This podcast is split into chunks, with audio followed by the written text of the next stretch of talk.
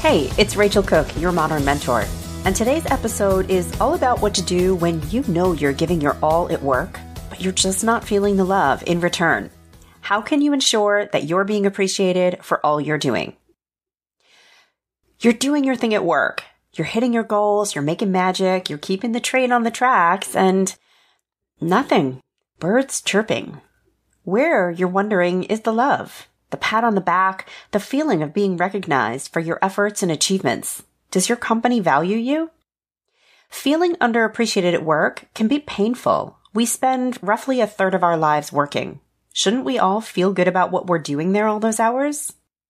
If you've been feeling like your hard work is going unnoticed and underappreciated, then let's talk about what you can do to reclaim your value. First, find your professional love language. Nearly 30 years ago, relationship counselor and author Gary Chapman published The Five Love Languages. In this book, Chapman explains that each of us expresses and wants to receive affection in different ways and understanding how we choose to receive that affection is critical. Personally, my love language is acts of service. This means that when my husband wants to woo me, he knows that dropping off my dry cleaning or getting my cracked phone screen repaired will mean more to me than gifts of flowers or candy ever could. These, for me, are the greatest expressions of love. But he only knows this because I've told him so. Too much information? Perhaps. But I believe the same concept applies in the workplace, not in terms of affection, but with recognition. In order to feel more appreciated, it's important that you understand what your version of appreciated looks and feels like. So ask yourself this question. When do I feel valued? What has someone said or done to leave me feeling this way? Some of us may be seeking a private thank you, while others want public recognition. Some feel appreciated upon receiving an award or a spot bonus, while others strive to have their opinions sought out. There are no right or wrong answers here, so be honest with yourself. Next, try expanding your view of recognition. So now you understand how you like to feel valued or recognized. But before you go ringing the alarm bells, ask yourself, is it possible that you are being recognized, but just not in the ways that you're looking for? Just last week, I was talking to a client, Lucy, who was struggling with feeling underappreciated at work. I'm giving this role everything I have, she told me, but I haven't received a single note of praise or a thank you. In fact, all I'm getting is more work. I've now been asked to lead a committee, which feels like a punishment. In this moment, I could see what she couldn't. This committee, it turned out, was positioned to be making some really important and visible decisions that would impact the company's future. Lucy's appointment to this committee was a huge moment of recognition for her. She just couldn't see it because it wasn't written in her love language. Lucy, I told her, you're looking for an expression of gratitude, but you've been given a huge vote of confidence.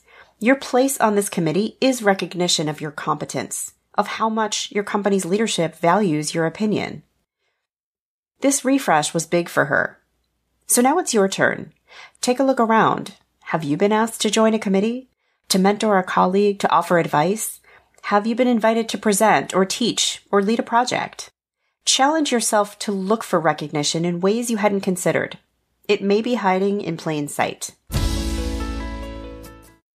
Next, talk to your boss.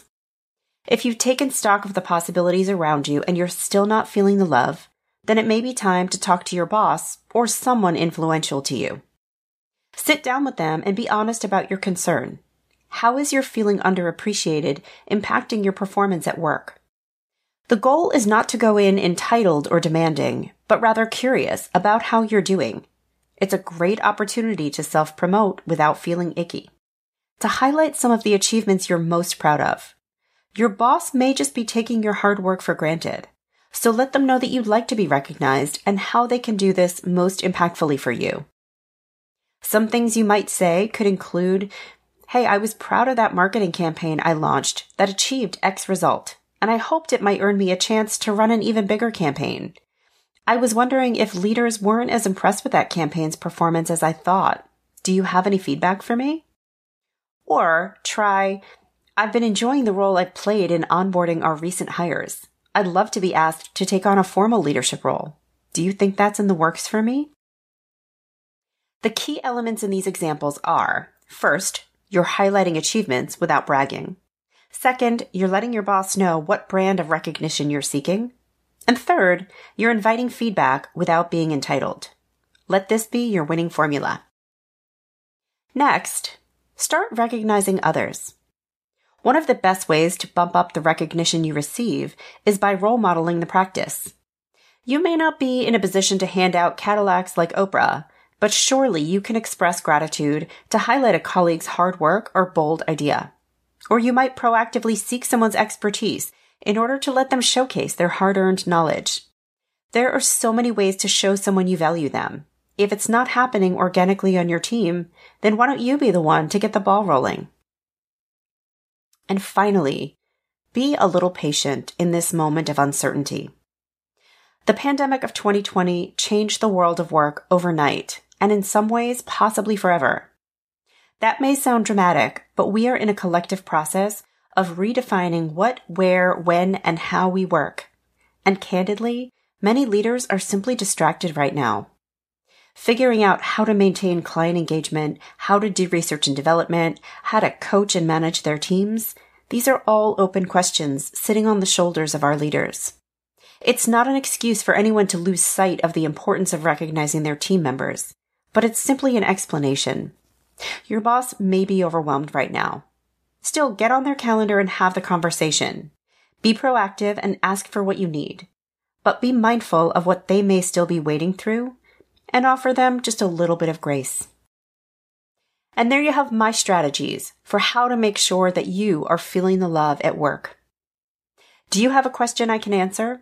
Check out all the links in my bio for ways you can reach me.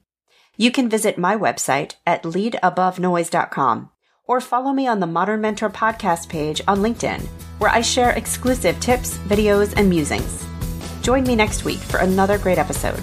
Until then, thanks so much for listening and have a successful week.